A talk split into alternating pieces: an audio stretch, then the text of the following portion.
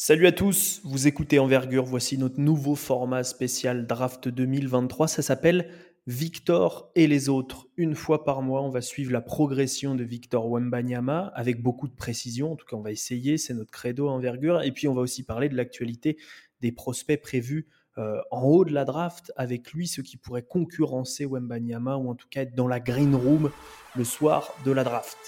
Le père aimait Hugo, il prénomma Victor, ce fils dont le destin défraya les gazettes. Alors à chaque fois, trois parties.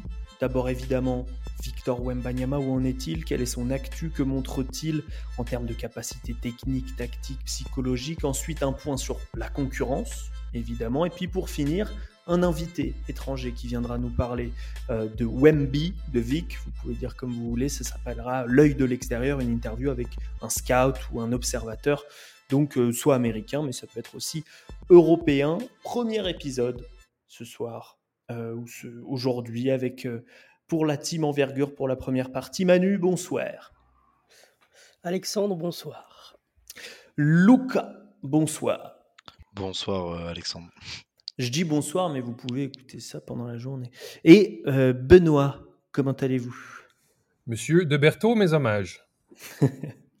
Notre invité en fin d'émission sera Raphaël Barlow, scout international, que vous pouvez lire euh, notamment sur NBA Big Board. Dans le monde de Victor, c'est plein de mots en or. Dans le monde de Victor, que vais-je trouver? Alors les amis, on sourit, on est, heureux. On, regarde déjà vers le mois de juin, draft 2023, où Victor Wembanyama sera-t-il le premier choix? Il a dit que c'était son objectif.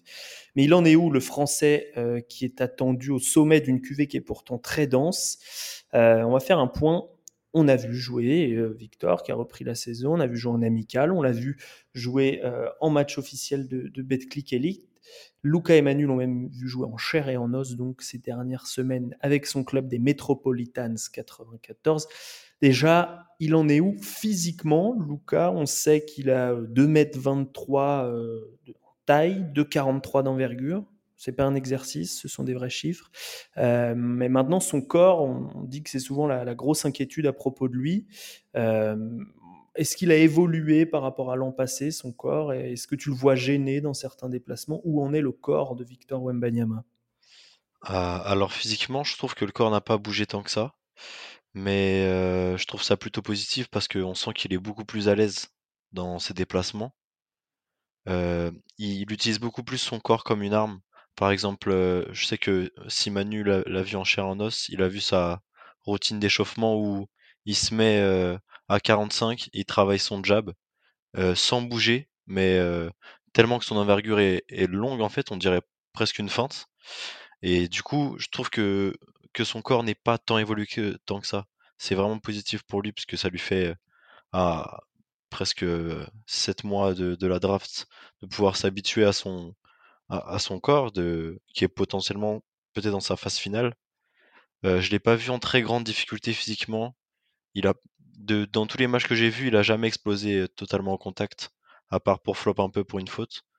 Mais franchement, j'étais vraiment impressionné par à quel point physiquement, sans vraiment bouger, prendre en masse, etc., il a step up dans le sens où il est beaucoup plus à l'aise dans ses déplacements et par rapport aux, autres joueurs sur le terrain. Il est fluide, quoi.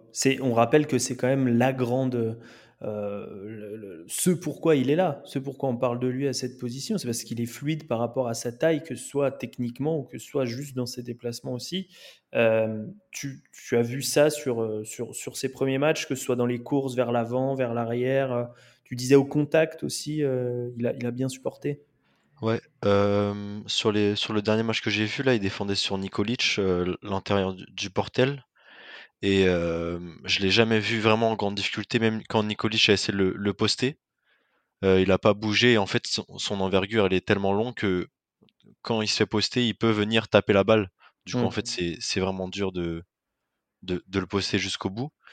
Et ouais, je l'ai pas vu en grande difficulté physique en tout cas. Mais il y avait personne en face qui pouvait vraiment aller le, vraiment le, le bourriner c'est en même temps logique euh, que, enfin en tout cas s'il veut être drafté haut, ce serait logique qu'il domine euh, la bête cliquelique physiquement euh, cette année.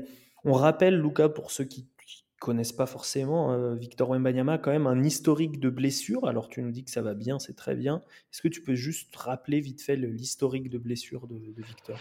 Oui, bien sûr. En juin 2022, on a eu la blessure au psoas qui lui a fait rater la fin de la saison, les playoffs et l'Eurobasket du coup. Euh, après là, je vais parler plus des grosses blessures parce qu'il y a eu plein de petites blessures, des, Oui, des entorses, etc. En décembre 2021, on a eu la contusion à l'épaule où il a été deux mois out. Du coup, ça, au milieu de la saison, ça a vraiment changé le rythme. Il a eu du mal après à revenir dedans.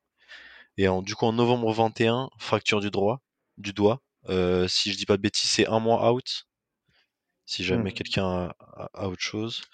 Et du coup, la, la blessure qui était à l'époque la plus inquiétante, c'est la fracture du péroné et la fracture de fatigue, Ouais. qui euh, a un peu inquiété tout le monde, mais au final, euh, ça s'est pas, euh, ça s'est pas renouvelé et c'est plutôt bon signe.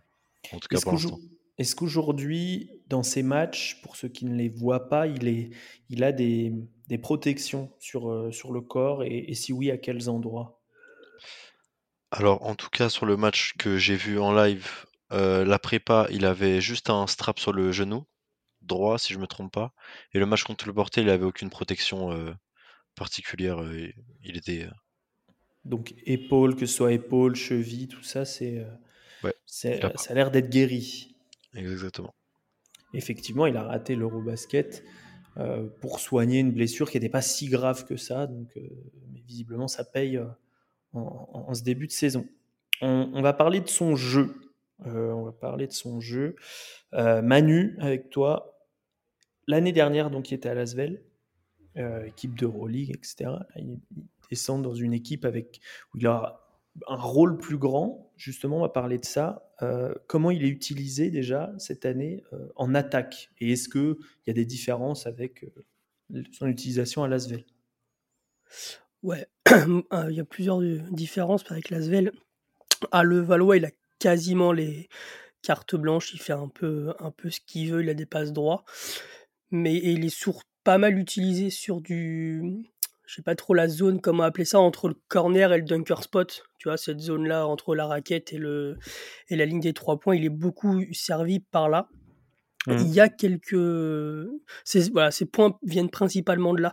Soit il arrive en pleine vitesse, il est servi, il va au dunk assez facilement, il monte sur tout le monde. Soit autrement, il est sur, sur du poste bas, où il enfonce, il enfonce et il y va. Ou des fois, il prend des petits face-up aussi euh, de- à mi-distance de temps en temps. Il y a des prémices de pick and roll, pick and pop, mais c'est pas encore bien rodé. Faut, on, on sent que c'est plus un manque de communication avec ses, euh, avec ses nouveaux coéquipiers qu'autre chose. On, on- sent que des fois, il, a envie d'y aller, il, va, il, va, il va roller, mais la passe arrive très rarement encore. Mais il y a plusieurs systèmes comme ça par match qui, qui sont présents. Donc ça- c'est assez intéressant de voir ça. Et il s'écarte aussi pas mal à trois points. Il a tendance à le faire euh, notamment sur le corner, les 45 Ouais. degrés, ces deux spots-là des deux côtés. Où pour l'instant, sur les deux, moi, les deux matchs que j'ai vus là en Betclic, c'était euh, le chaud et le froid. Contre Pau, il a pas mis trois points, je crois. Et contre euh, le Portel, il fait 2 sur 3. Hmm. Où les 2 sur 3, il est vraiment, les deux, il est vraiment ouvert. Non, un, il est gr- grand ouvert et l'autre, il fait un espèce de jab step. Et, il- et il monte tout de suite. Hmm. Donc euh, c'est assez intéressant de voir qu'il justement il est servi un peu partout sur le terrain. Il peut faire plusieurs choses. Et il y a aussi de la, il fait pas que marquer, il est aussi intéressant à la passe. Où malgré ses 2,23, c'est un, mec qui va pouvoir quasiment remonter la balle puis initier le, le- une passe, aller euh, sur short roll faire de la passe extérieur intérieur. Franchement, il est assez euh, assez unique là-dessus où su- sur quelques phases, il va être un game changer en fait. C'est Mm. c'est assez impressionnant de le, de le voir faire ça. Et du coup, il y a beaucoup de diff par rapport à Lasvel, où Lasvel, il était beaucoup sur le système avec euh, Ostekowski, qui était du, du système qui finissait les actions à trois points dans le corner. Donc euh, c'est, il était plus ou, il faisait plus ou moins que ça à Lasvel. Il n'y avait pas beaucoup d'autres choses. Bon, c'était sa première saison euh, dans un tel club, euh, euh, grandeur Euroleague, alors qu'à Levallois, il est quand même beaucoup plus libéré et, euh, et libre de, dans, dans ce qu'il fait. Hmm. Ouais, beau- beaucoup de liberté et beaucoup de variété visiblement dans ce que tu dis. euh, euh, voilà, un peu de. Alors moi, on appelait ça le secteur zéro euh, quand euh, j'étais jeune et que je jouais au basket. Cette zone entre le corner et le dunker spot. Je sais pas comment, pas comment ça s'appelle en langage de, de coach, Euh, mais je vois très bien. Ça le baseline. Short corner. Moi. Tu dis short corner, toi? Ouais, Ouais. pour moi, short. Ouais. Bon, en tout cas, un jeu, à- un jeu intermédiaire, on va dire, à mes distances. Ouais, et il aime beaucoup jouer la carotte aussi. Jouer la carotte. Euh, un, un spot-up à trois points, certains pick and roll. On est plus dans le roll que dans le pop pour le moment, Manu, de ce que tu as dit. Pour l'instant, que bah, t'as sur les deux matchs, moi, j'ai vu, ouais. Après, je te dis, on, on sent que des fois, il y a des, des envies, des il y a, il y a du prémisse de, de pop aussi. Ouais. Et le- Mais ce qu'on lui demande, c'est peut-être de roller, quoi, pour le moment, en tout cas. Aussi, c'est peut-être une consigne, surtout Ouais, au début de saison. Ouais, probablement. euh, on a vu, euh, on a entendu Vincent Collet, pas forcément ravi euh, du, du jeu proposé, même après le match contre le Portel. Il était, était pas content de, la qualité de jeu, on va dire. Euh, donc, euh, on ne sait pas encore ce qu'il attend en- de manière optimale, mais voilà, on peut imaginer que l'évolution, euh, qu'il y aura une évolution dans l'utilisation de Victor Wembanyama. Défensivement, Manu, il est utilisé comment, Victor? Est-ce qu'il y a un autre grand à, côté de lui qui prend les impacts ou est-ce qu'il défend sur les pivots? Bon, Lucas a déjà à moitié répondu. Est-ce que euh, il, va switcher sur les pick and roll Est-ce qu'il va plutôt jouer en drop? Est-ce qu'il va plutôt euh, step out? Euh, com- Comment est-ce qu'il est utilisé? Quel est son rôle défensif? Ouais, essentiellement, c'est sur du grand et de la protection de cercle. C'est principalement comme ça qu'il est utilisé. Et il y a, quelques switches défensifs où il a pas. En fait, soit j'ai vu moi les deux choses, soit il reste vraiment planté sur face à son adversaire, Soit il fait beaucoup de drop aussi. C'est vraiment ces, ces deux choses-là en défense quand il y a du switch qui, qui saute aux yeux. Mais au- au- autrement, c'est vraiment un, protecteur de cercle qui va défendre sur les, grands. Face à lui, les, les 5. Ou... Mais il a pas peur d'aller switcher, donc euh, c'est assez intéressant. Et son envergure, des fois, il a un peu des retards, je trouve, moi, de- d'exécution. mais son envergure lui permet de, de rattraper ça, Ouais. que ce soit proche du cercle ou même d'aller contrer des, des tentatives à trois points alors qu'il est dans la raquette, il fait un pas et, Ouais. et bah, le shoot est contré. quoi. C'est assez. euh, ça l'aide. Mais après, ouais, c'est plus des sautes de fois de concentration où ils se disent mince, tac, tac, et il est un peu lent là-dessus, mais ça va, ça va arriver, je pense. Et de manière euh, communicationnelle, je te pose aussi la question à toi, euh, Lucas. Est-ce que c'est le patron de la défense Est-ce qu'il parle beaucoup sur le terrain en général Ou est-ce qu'il y a d'autres leaders dans cette équipe des Metropolitans? Vas-y, Lucas. Euh, je trouve que justement, il n'est pas mis dans cette position où l'équipe repose seulement sur lui. En gros, si euh, un match il est irrégulier, euh, il y a des joueurs qui vont pu- venir, euh, qui vont pouvoir venir l'aider. Euh, je trouve que Ibrahima Falfay, c'est un choix parfait pour, euh, pour ce choix-là, parce qu'il a un, il a un profil assez polyvalent, il peut jouer 4-5. Et du coup, en fait, euh, la plupart du temps, euh, Ibrahima Falfay décale poste 4, et du coup, euh, Victor défend sur les 5. Et euh, sur le terrain, il communique la communication de base sur le terrain. C'est pas vraiment lui qui va venir crier pour, raviver les troupes ou, ou pousser ses coéquipiers, mais il n'y en a pas forcément en fait à Levallois. C'est vraiment, euh, j'ai pas vu en tout cas, si- Manu, t'as t'as vu quelque chose, n'hésite pas. Mais j'ai pas vu vraiment de, gros meneurs, de, gros leaders sur le terrain. C'est plus une équipe où en gros, chacun a ses petits flashs en fait. C'est jamais vraiment à l'unisson tous en même temps. Hmm, Ok.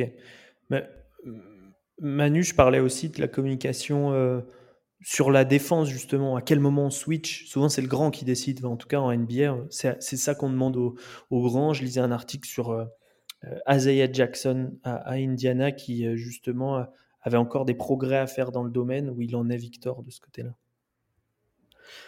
Bah, moi, je l'entends. Il s'exprime, mais ça pourrait être un peu plus, un peu plus fort et un peu plus franc, je trouve. Hmm, Mais euh, encore une fois, c'est pas forcément le, le leader euh, par l'âge ou par l'expérience. Tu vois, c'est pas, il a pas encore euh, ce, ce- cette aura-là en fait dans cette équipe qui est, qui est toute jeune et toute neuve, où le- l'effectif a totalement changé quasiment. Ouais. Donc c'est un peu difficile. Il, il est vocal, notamment sur le banc. Il est, tu, tu sens, il, il encourage vraiment beaucoup, notamment sur le premier match où il prend deux trois fautes rapidement, où il est cantonné sur le banc et, il se lève, il applaudit. euh, sur les temps morts, il est là aussi. Donc euh, il y a quelque chose et je pense que ça, ça viendra dans le futur plus. Sais, Oui, bien sûr. il Oui, il est jeune. Voilà, C'est ça. des- on sent qu'il y a, il peut le faire, Ouais. mais faut que faut que ce soit son vrai rôle. C'est pas un leader naturel, j'ai envie de dire. Enfin, pour l'instant, en tout cas. Ok, intéressant. Mais en tout cas, il n'y a pas d'aversion non plus, quoi. Il est euh, en train de, probablement de, de- de travailler là-dessus. Euh, c'est bien parce que vous parlez de ressenti. Euh, vous deux, je vous demandais, c'est quoi l'atmosphère là en début de saison autour de Victor Il doit y avoir plein de monde étranger, évidemment? On aura Raphaël Barlow en deuxième partie pour qui était là aussi pour les, premiers matchs. Mais dans l'ensemble, quelle est l'atmosphère autour de, lui, euh, autour du club, euh, voilà, dans la salle? Comment vous l'avez ressenti, vous? Mm, J'ai jamais vu ça pour un joueur, euh, même pour un jeune ou un joueur français dans le championnat. Même Mike James est moins applaudi à- au moment de l'intro des joueurs. Vraiment, que ce soit les petits ou les, les plus âgés qui n'ont pas forcément une grande connaissance des, des joueurs sur le terrain, mais dès que son nom est annoncé, tout, tout le monde se lève, tout le monde crie et c'est vraiment impressionnant. Tu sens vraiment que toute la salle le connaît, les petits crient son nom, c'est vraiment impressionnant. Il y a une, énorme, un énorme engouement entre les deux. Le, le gymnase est plein. Il y a vraiment une tribune entière où il y a que des, euh, soit que, ce qui est rempli soit par des scouts NBA, soit par des journalistes. Je sais que quand j'y suis allé, euh, c'était quoi? C'était vendredi soir contre le Portel. Il y avait le New York Times qui était là. Donc vraiment, l'engouement est, est im- impressionnant, mais on le savait déjà, mais j'imaginais pas que ça allait être autant, aussi fort. Ouais, ouais, effectivement. et du coup, il appelle les, les- les enfants qui crient. Ils crient quoi? Ils crient Victor? Ouais, écrit euh, Victor, ils applaudissent des mains après. Victor. Ah, c'est vraiment, ah, c'est même à Angers. Ça, c'est ce qui m'a le plus impressionné. Même à Angers, Angers en les prépa. petits ouais. criaient son nom. C'est- C'était ouais, Angers en prépa, ils criaient son nom. Les petits, c'était vraiment impressionnant. Ok. Et Manu, toi, quel, quel est ton, te- ce, que t'as- ce qui t'a marqué sur le off, off court C'est qu'il est vraiment mis en avant par le club. C'est vraiment la tête d'affiche, la tête de gondole de- du métro. Tu, tu sens que voilà, ils ont envie qu'il brille et qu'ils aient envie qu'il soit très très bien. Tu vois, à un moment, il y a le, sur n'importe quoi, que ce soit un changement, que ce soit un, un contre, un lancer franc, le speaker euh, envenime Mm. tout de suite les choses. C'est c'est assez drôle d'ailleurs, un peu gênant parfois. Mais, euh, mais on, on- on sent qu'ils veulent qu'il soit super bien en fait dans le club, sur le terrain, en dehors du terrain. Et il faut un peu, euh, un peu tout pour lui, entre guillemets, pour que, pour que tout se ressente. Et on voit, ouais, sur le. Luca a totalement raison sur la salle, les gens viennent pour lui en fait. Ouais. C'est, euh, ça s'entend, ça se voit, c'est assez impressionnant. Ouais. Et il y a des spectateurs, mais il y a aussi des professionnels du basket qui, qui viennent d'outre-Atlantique pour le voir. Quoi. Euh, là, ça commençait, c'est le début de saison, donc il n'y avait pas tant de monde que ça. Moi, j'ai croisé 4-5 scouts d'équ- d'équipes différentes sur le contre-pot, mais, euh, mais ça va aller crescendo. Sou- Surtout s'il arrive à performer, en fait, ils vont, ils vont tous venir d'un Ouais, pour l'instant, ça deux, commence, par- euh, dans la, sur la saison. ça commence assez bien. Alors évidemment, c'est pas encore à 100% régulier, etc. Mais mais il y a du il y a du scoring, il y a peut-être des choses à faire, à améliorer du côté de l'efficacité. Mais en tout cas, voilà, il, était présent au scoring euh, sur sur ce début de saison. On va pas euh, parler des, stats tout de suite. On, fera un point dans les prochains épisodes sur sa production statistique. On fera peut-être un épisode sur les stats avancées, etc. Euh, Aujourd'hui, c'est plus une, présentation euh, globale. Euh, la chose qui vous a surpris, euh, dont on parle pas assez sur le jeu, là je retourne au jeu, euh, sur le jeu de Victor, est-ce qu'il y a quelque chose qui vous a surpris euh, en ce début de saison, euh, le- Luca, Manu Voilà, quelque chose qui, qui, qui vous a fait tilt? En bien ou en mal? Le, Ça peut être les deux. Moi, c'est plus en mal, c'est qu'il force beaucoup certaines choses. justement pour se montrer. Je trouve que des fois c'est un peu trop et du coup il a tendance à forcer beaucoup de tirs et, euh, au lieu de faire une, autre- une passe ou quelque chose d'autre. Hmm, Ok. Luca Ah, j'a- J'allais dire la, la- la même chose, mais ce qui est vraiment impressionnant, c'est que qu'ils soient en réussite ou pas, les, les tirs, il va les prendre. Il se pose pas de questions. euh, Et en fait, c'est ce qui justifie sa, sa, sa décision.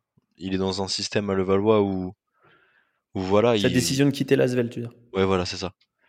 Où euh, il joue aucune compétition européenne. Le championnat, ça va être compliqué avec Monaco et, le reste.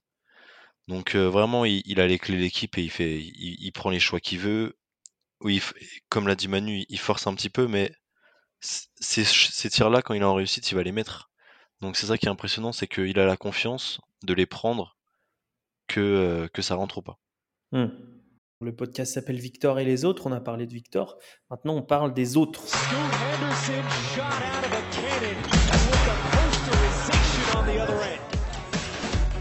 On va faire la liste des candidats au top, allez, 2-3 de cette draft NBA 2023. Évidemment, on va peut-être se tromper, on va peut-être oublier des gens. Euh, c'est comme ça en cours de saison, il y a des prospects qui se révèlent, surtout à cet âge-là. Euh, la chose qui est certaine, euh, ce podcast devrait sortir lundi pour vous, public, lundi, 2, de, lundi 3 octobre. Euh, cette semaine, Victor Wembanyama va aller jouer avec euh, les Metropolitans aux États-Unis face à la G League Ignite. Il est mis dans des conditions absolument optimales, jamais vues hein, en France, pour être le numéro 1. Donc, en pleine saison de Beckley League, on fait un aller-retour aux États-Unis. Euh, pour, euh, on a même déplacé un match de Betclic Elite pour ça, pour aller jouer face à la G League Ignite, où euh, il y a des prospects comme d'habitude, mais pas n'importe lesquels. Il y a le numéro 1 bis ou numéro 2, ça dépend des gens. Il y a Scoot Anderson qui joue à la G League Ignite. Il y a d'autres prospects, il y y a un français, il y a Sidi Sissoko. Mais il y a surtout Scoot Anderson, qui était déjà là l'année dernière en G-League Ignite, vous avez euh, des podcasts, des lives YouTube euh, où on a déjà parlé de lui. Euh, c'est hyper rare ce genre de situation où il y a deux grands favoris au first pick qui jouent l'un contre l'autre, c'est quasiment jamais vu. Alors l'année dernière, Paolo Banquero et Chet Holmgren ont joué l'un contre l'autre, mais c'était pas la même chose, c'était une course à plusieurs. Ils n'étaient pas vus au-dessus du lot comme le sont Wembanyama et Scoot Anderson. Alors évidemment, il ne devrait pas être en opposition directe. Victor joue 4-5, plutôt 5 en ce début de saison. Euh, Scoot Anderson, qui sait quel prospect il est? Ben, je t'en prie, présente-nous ce, ce, jeune talent. Scoot Anderson, de son vrai nom Sterling Anderson, euh, est un joueur de 2004, dont il donc il est très jeune pour être à sa deuxième année euh, chez les professionnels. Il est un mois plus jeune que Victor Wenbanyama, il va avoir 19 ans en février. Euh, ses mesures officielles sont 1m88 et 84 kg, mais donc 6 et 2, 195 livres. Mais laissez-moi apporter un grain de sel à ça parce que c'est. il est plus grand. Ouais, parce qu'il est tellement jeune, il a grandi. Là. Moi, les, les dernières nouvelles que j'ai eues, il était 6 et 4. Ouais, Donc, ça. le, Ça le, wingspan, plus, plus, ouais. le, wingspan, serait à 6-9. Um, c'est un si Victor Wembanyama, c'est une espèce de, de, de, de créature chimérique qu'on n'a jamais vue. Euh, Scoot Anderson, c'est un peu la vision idéalisée, je dirais, d'un meneur à NBA aujourd'hui. Euh, il, a, il, a le, le, il a le corps d'un. Il fait tout ce que les gros meneurs font bien, puis il fait tout ce que les petits meneurs font bien. Euh, c'est un athlète extraordinaire qui est capable d'une accélération euh, incroyable mais euh, il est capable d'une décélération incroyable aussi. Il est capable de jouer sous contrôle, de s'adapter au rôle de ses, de coéquipiers à la, à Ignite. Il était, un, tout petit peu protégé l'année dernière parce qu'il jouait derrière Dyson Daniels. Il n'a joué que 27 minutes par match, mais cette année, ça va être, il va être le joueur de l'équipe. On va lui donner le ballon, puis on va lui demander, on va lui demander de, de de, de créer. créer. Ouais, exactement. Et créer pour lui-même et il crée pour les autres aussi. Pour un gars qui est un, principalement un score first player, il a euh, 4, il avait eu, eu 4.2 euh, passes décisives par match pour 2.1 euh, 2.1 perte de balle. Pour moi, c'est très positif à cet âge-là. Il est très, très, très en avance. D'habitude, euh, le, ratio euh, perte, de, euh, balle, euh, passe décisive, c'est 1-1 pour les, passeurs qui sont, en développement. Mais lui, il a déjà un ratio 2-1. S'il pourrait amener ce ratio-là à 3-1, disons 6 passes décisives pour 2 pertes de balles, là, on va parler d'un passeur élite. C'est. Il y a un premier pas explosif. Je l'ai vu battre Jonathan Kuminga l'année dernière en 1 contre 1 plusieurs fois. Jonathan Kuminga, qu'on se rappelle que c'est un ailier, euh, il joue, il fait 6-8. Scott, Anderson l'a battu plusieurs fois. Euh, un handle très très avancé. Aussi, il n'est pas parfait, mais euh, il, y a des hang dribbles, il y a des hesitations, il y a vraiment plusieurs petites nuances dans son dribble qui, qui, sont très avancées pour son âge. Hmm. C'est euh, deux, peut-être ces deux problèmes, c'est justement, il y a le shoot. Euh, il, comment- il a quand même fait euh, 48,6% l'année dernière sur euh, 3,5 tentatives par match. Il a le. Moi, il me fait penser à John Wall beaucoup. là. Il a le, le elbow jumper de John Wall, il a le même. Il, il le Mm. fait parfaitement, mais euh, ça se gâte un peu plus à 3 points, où qu'il était à 22% l'année dernière par match sur 2,5 tentatives. Mais Alex, je sais ce que tu vas me demander, il était à 78% sur les lancers francs. Donc, euh, d'après moi, ça va se régler. Il y a quelques, petites, euh, quelques petits détails mécaniques euh, dans son shoot qui me qui, qui m'agacent, mais d'après moi, il va le régler. Bon, un prospect donc euh, qu'on attend évidemment très haut et qui a déjà montré qu'il pouvait être fort face à des joueurs bah, euh, qui ont failli être draftés, voire qui ont été draftés puisqu'ils jouent euh, en G-League. Pour préciser pour les, les adeptes des échelles francophones, 6'4", c'est 1m93 et l'envergure de 6'9", c'est 2,06, 2,0 entre 2,5 et 2,6. Euh, donc c'est les mensurations officieuses que tu nous as données, mais ce qui me paraît tout à fait, euh, tout à fait correct par rapport au, à ce qu'on à ce qu'on observe sur le terrain.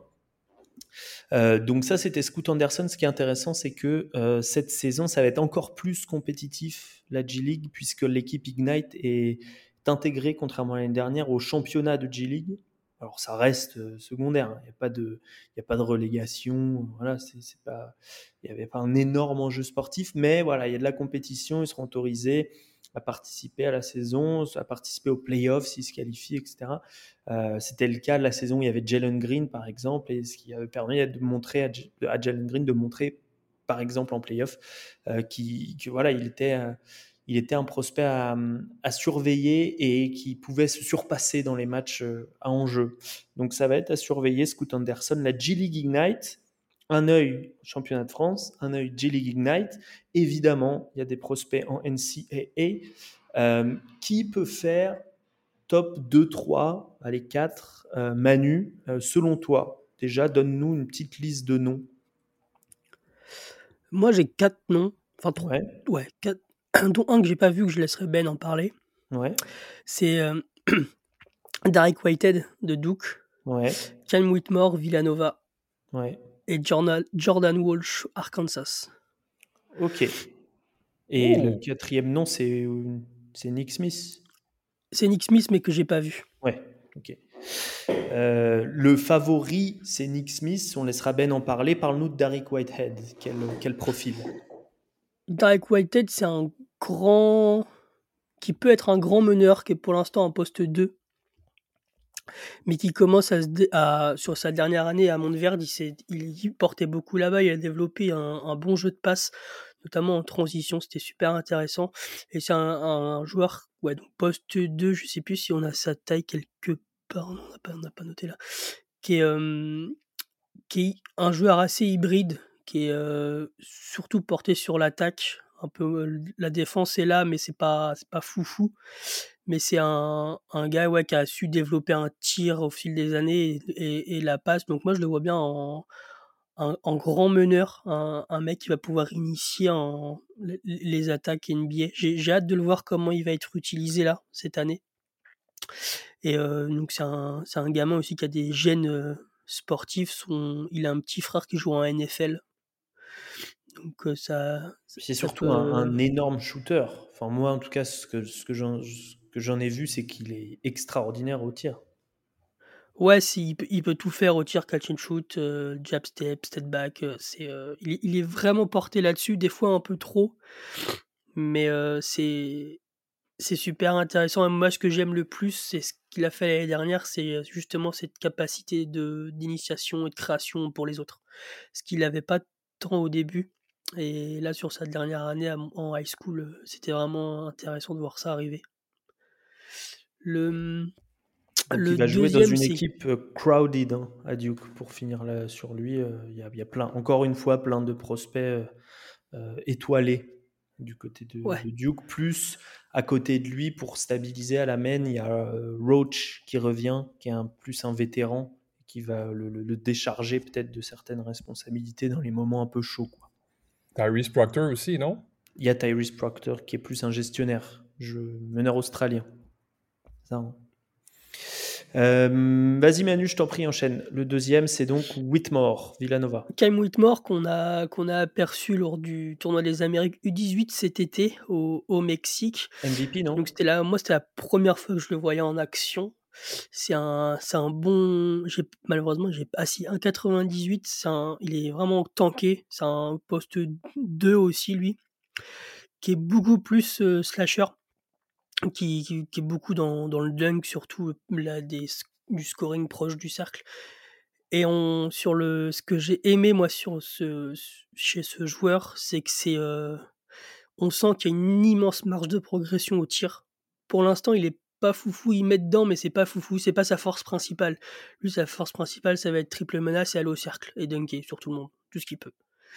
Mais le, tir commence à arriver et il y a une diversité du tir qui est assez intéressante qu'on a vu au U18 Americas, donc faut voir ce que ça donne sur, euh, sur de la NCA, de la Big East.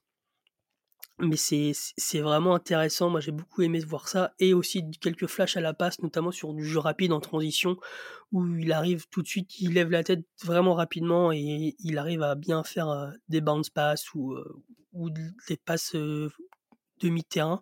Mm. Donc ça c'est c'est vraiment intéressant, défense aussi encore un peu à, à revoir.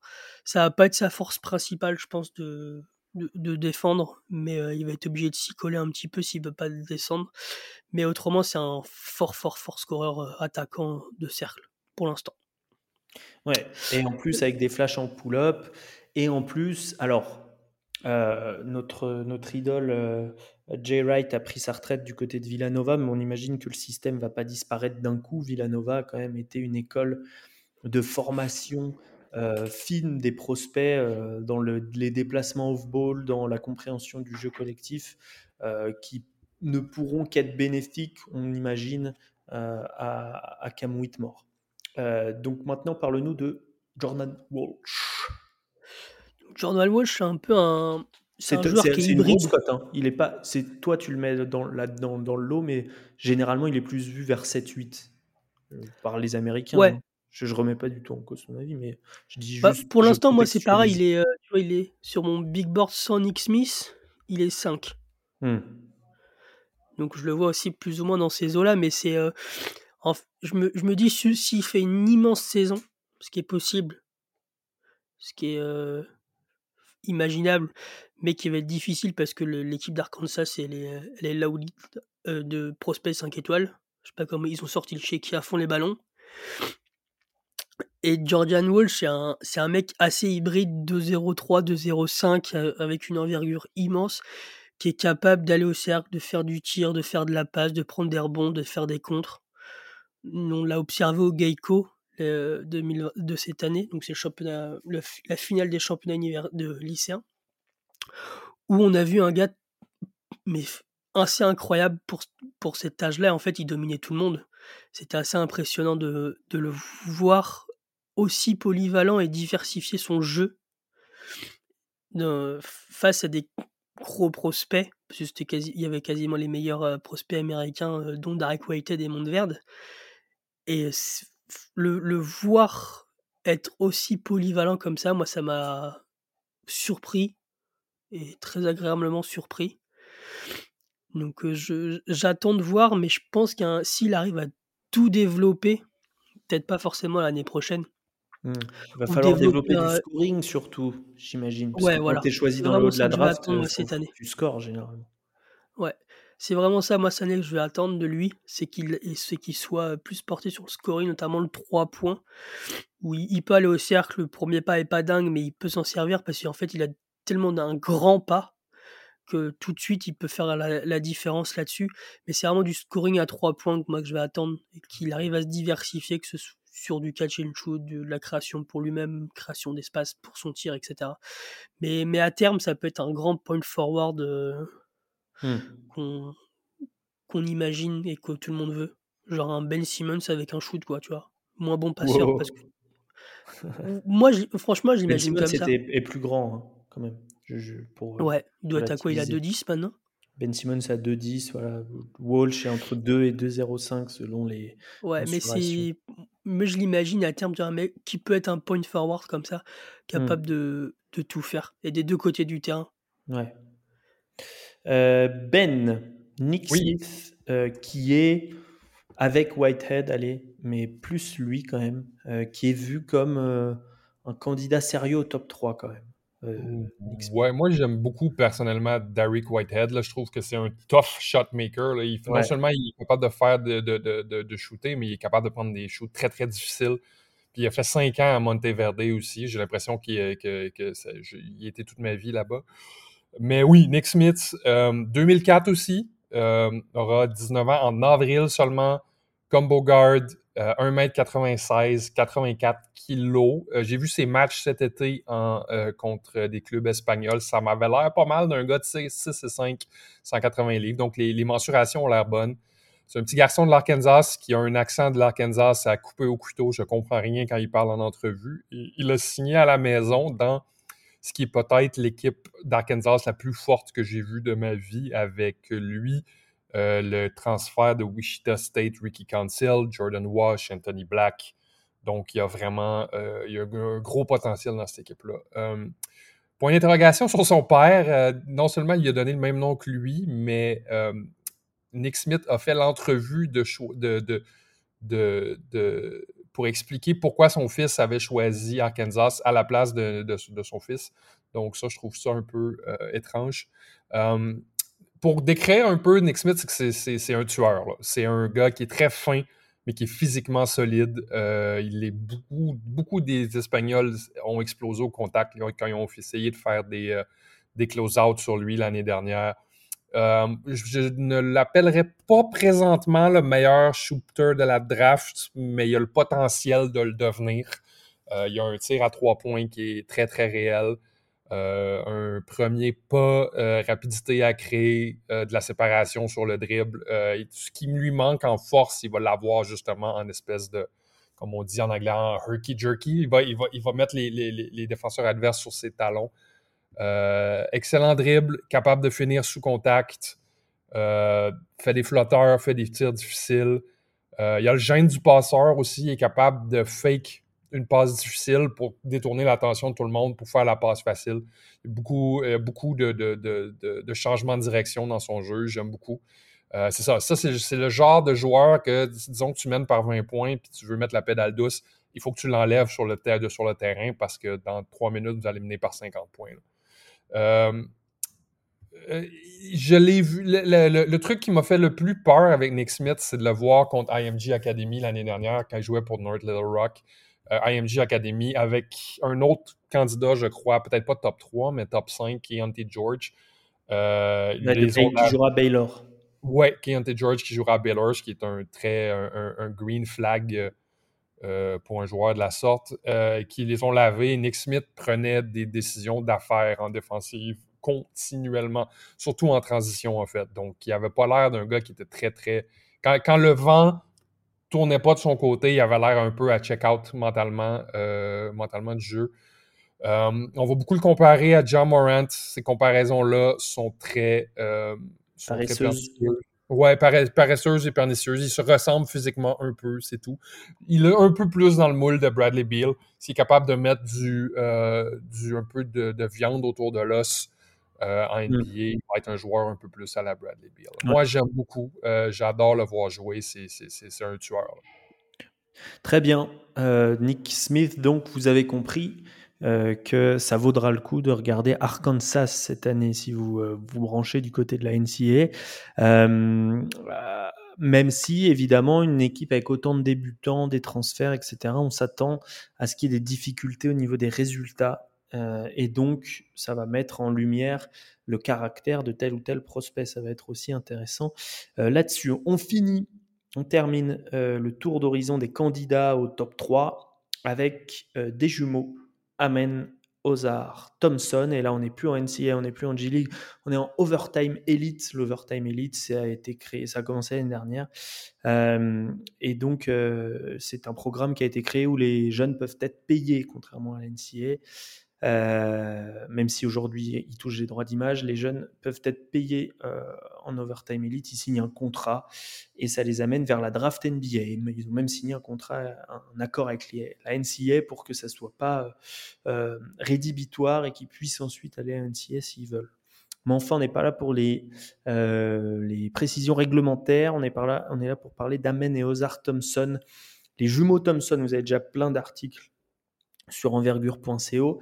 Euh, ben, on, on, on, va faire pas trop long sur eux, mais, euh, mais, mais quel, quel genre de, de, joueurs ce sont? C'est difficile un peu de ne pas faire ouais. trop long sur eux parce qu'on. On... en plus long d'autres fois. Il faut les faire les, tous les deux ensemble à chaque fois. Euh, pour faire court, euh, ces deux joueurs de 2003, ils auront 20 ans à la draft, ils sont un peu plus vieux euh, originaires de Oakland. Un petit détail que j'ai trouvé intéressant dans leur background, c'est que leur frère, ils ont, ils ont, un grand frère qui s'appelle Troy Thompson, qui a joué à Prairie View AM pendant oui. deux ans. Donc, ils sont, ils sont très, très familiers. Ils sont pas très, très, mais ils sont familiers un peu avec le processus euh, de, de, de, pour jouer à haut niveau. Qu'est-ce que ça prend? Qu'est-ce que sont les sacrifices et tout ça? Euh, ce sont deux ailiers euh, même si lorsqu'on parle en entrevue, il se voit comme un meneur et un arrière, ce qui, selon moi, est un peut-être un problème. euh, Amen est le plus athlétique des deux, le plus explosif. Les deux sont des deux excellents athlètes. Amen est le plus explosif des deux. C'est un athlète surnaturel, un incroyable deuxième saut, euh, un hang time de ouf, un premier pas de ouf. Euh, ce qui le sépare un peu de son frère en termes de potentiel, c'est son playmaking, c'est ses passes. Des des gros skip passes euh, à, à, à, travers le terrain, des wraparounds. Je l'ai vu même à un moment donné faire un 180, faire un bullet pass dans le coin. Euh, euh, ouais.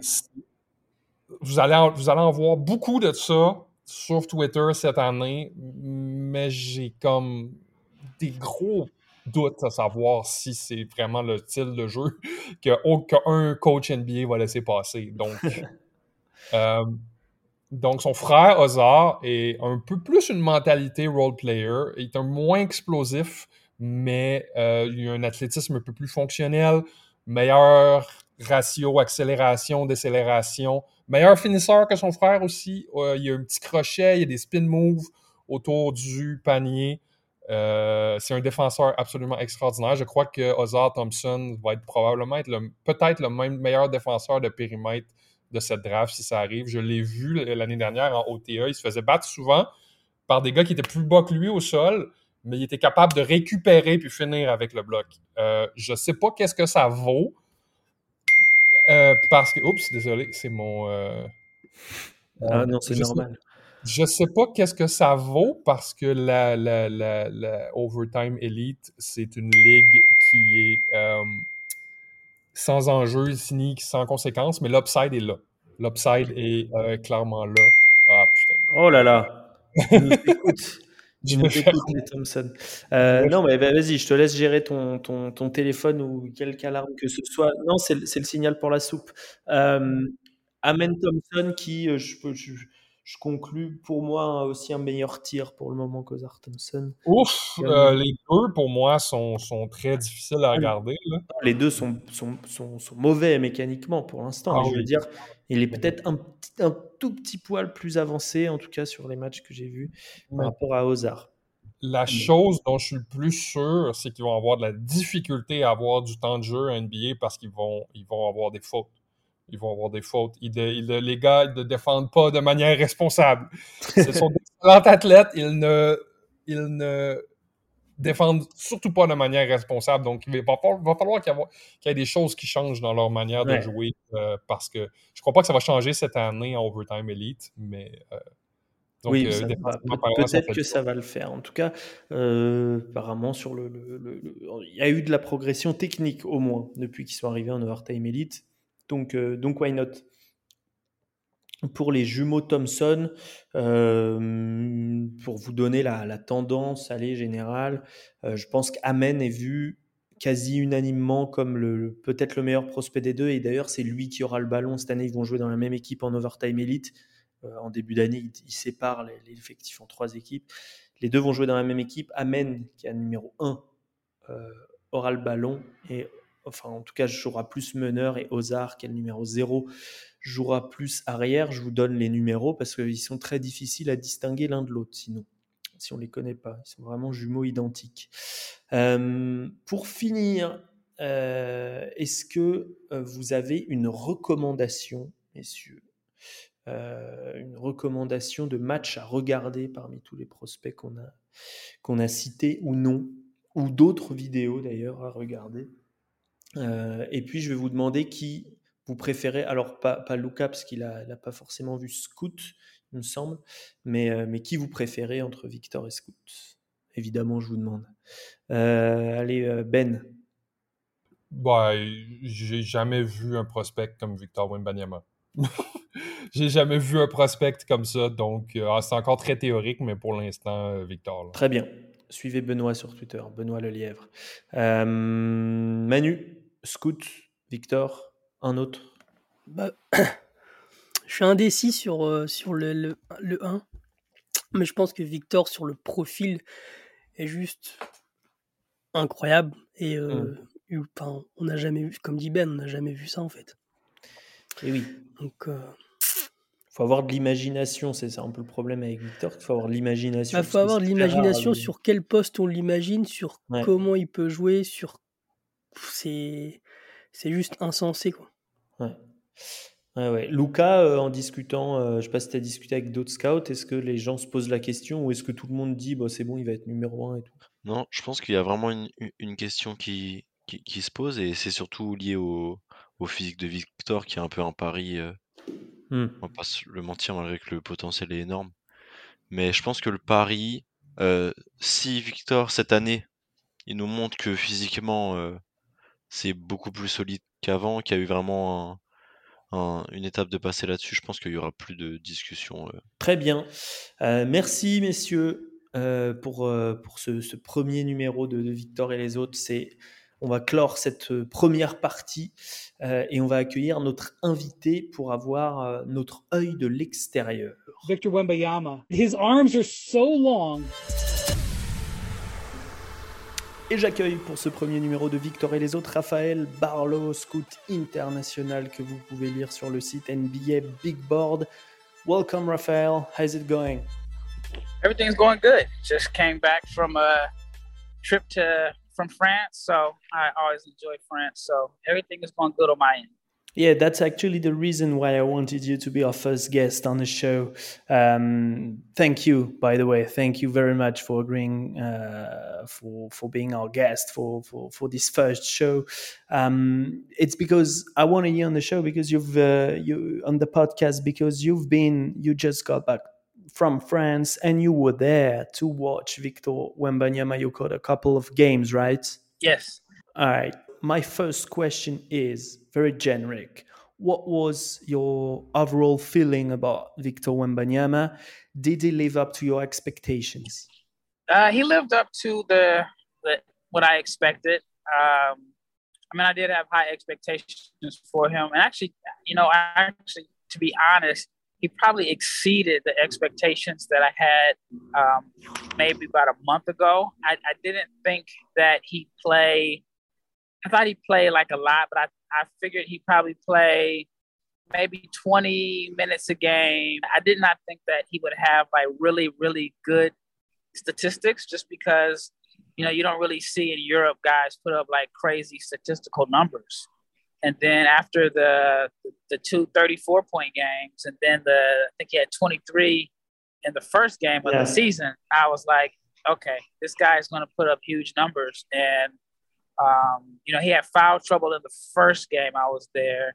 And then the second game, he had 19. But I will say, a month ago, if you would have asked me the question, he's exceeded those expectations. But I did have high expectations for him um, coming into these two games that I saw last week. All right, we all know uh, Victor's long, tall, exceptional skill set for his size, rim protection, mobility.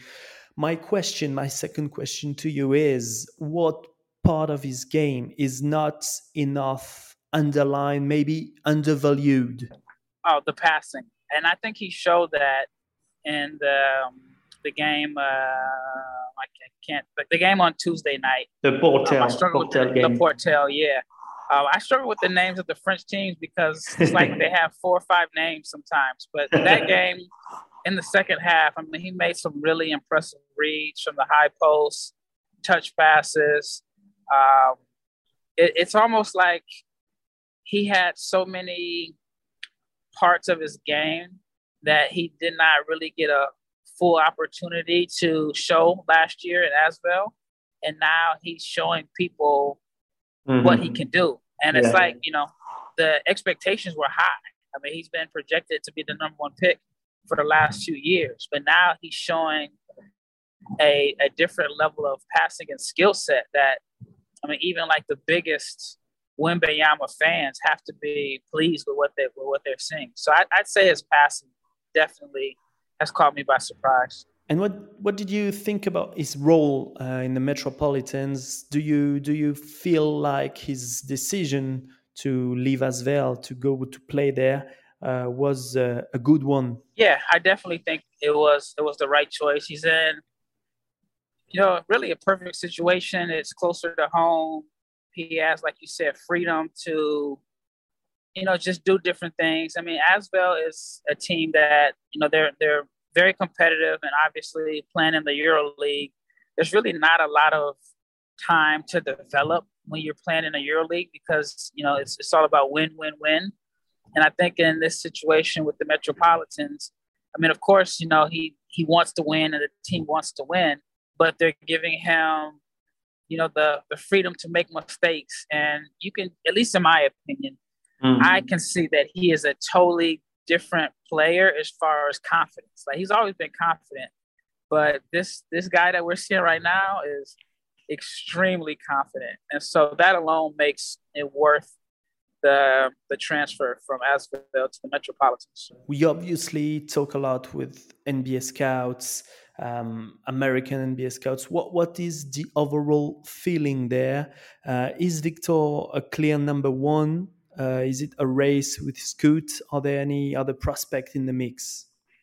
Yeah, I mean, I think it's it's uh, it's Victor first, and then I still think it's a pretty wide margin between Victor and Scoot. But I think those two are the top two in a kind of like a class on their own. And then after that, it's kind of wide open for number three. But everybody that I have spoken with has him number one just because I mean, we've never seen anything like him before. We've never seen someone at that size move the way he does. And like his defensive impact alone would make him, you know, uh, a person that would be considered for the first pick. But now, Yeah. once you add on what he has on the offensive end and, and the development that he's done, I mean, I think it's going to be really, really difficult for Scoot to pass him. And I even say that I think the only way Scoot could pass him is if, you know, there's some like injury concerns or some team worried about injuries, which, you know, is, is something that's often going to be discussed when you have somebody that size. Yeah, and we have the the example of Chet Holmgren recent injury. Uh, I mean, obviously um, they have the same morphotype, him and Victor. Um, do people are a little bit worried about that? The supposedly injury-prone morphotype. Yeah, I don't think so. I mean, I think maybe fans are probably more vocal about that. But I mean, Chet's injury was, I mean, Chet's never really had any injury history prior to that.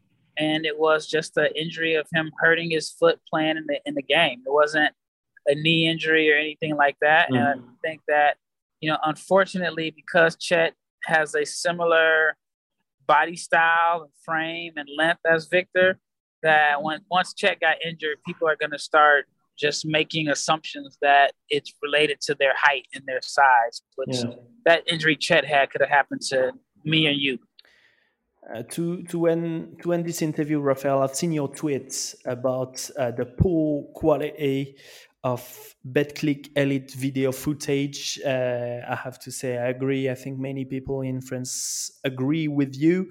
But is it a shared feeling among uh, the American scouts community following Victor? Are we French people embarrassing ourselves, being very far behind when it comes to communication, marketing, especially online?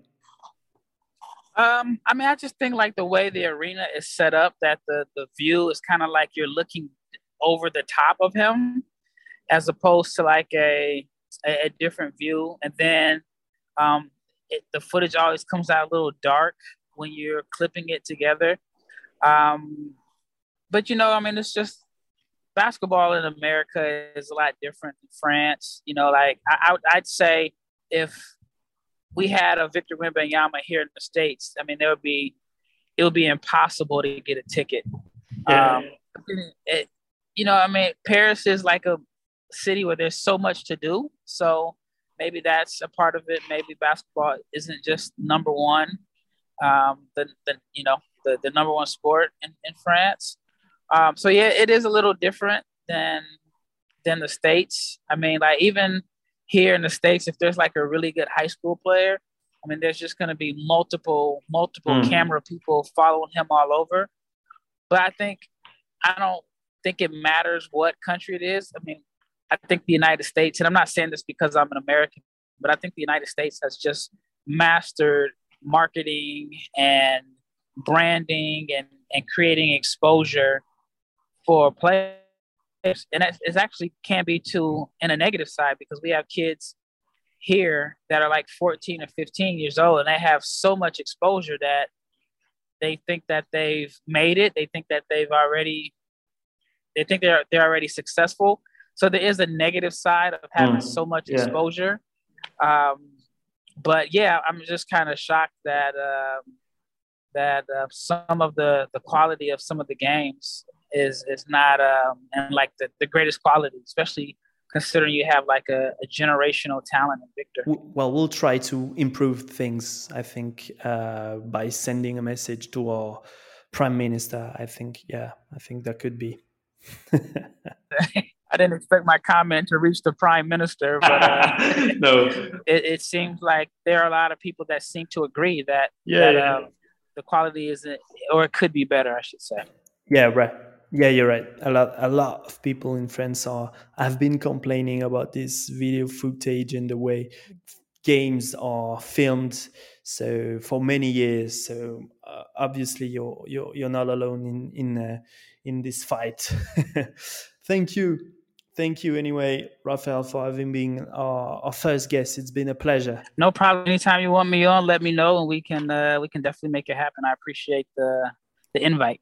And everybody who's listening, go read Raphael's work on NBA Big Boards. He has given you like a, a taste here, but there's a lot more on the website. Obviously, Intel's pro insights and extensive coverage of the NBA draft. It's not all about Victor. Keep up the good work, Raphael, and you're always welcome, obviously, on our show. Voilà, c'était Victor et les autres, épisode du mois d'octobre sur Envergure. Abonnez-vous euh, sur n'importe quelle plateforme de- de- d'écoute de, podcast. On y est Spotify, Deezer, Apple Podcasts, Google Podcasts, Podcast Addict. Voilà, j'en oublie. Euh, donc abonnez-vous, vous aurez la notif dès qu'un épisode sort comme ça. Et puis laissez-nous une note si vous, euh, si vous le voulez, ça fait toujours plaisir. Ça peut aussi nous permettre de grandir, ça peut aussi nous aider. Et puis on est à l'écoute de tout commentaire, évidemment, toute amélioration. On fait de notre mieux du côté du, son. Euh, et, en ce qui concerne les joueurs dont on a parlé ce soir, toutes leurs fiches écrites sont sur envergure.co avec la photo, la taille, le poids, l'envergure si elle a été documentée. Et puis pour certains déjà des scouting reports, tous les articles dans lesquels on parle d'eux, ça fait généralement plusieurs années qu'on parle de ces prospects qui vont être tout en haut de la draft 2023.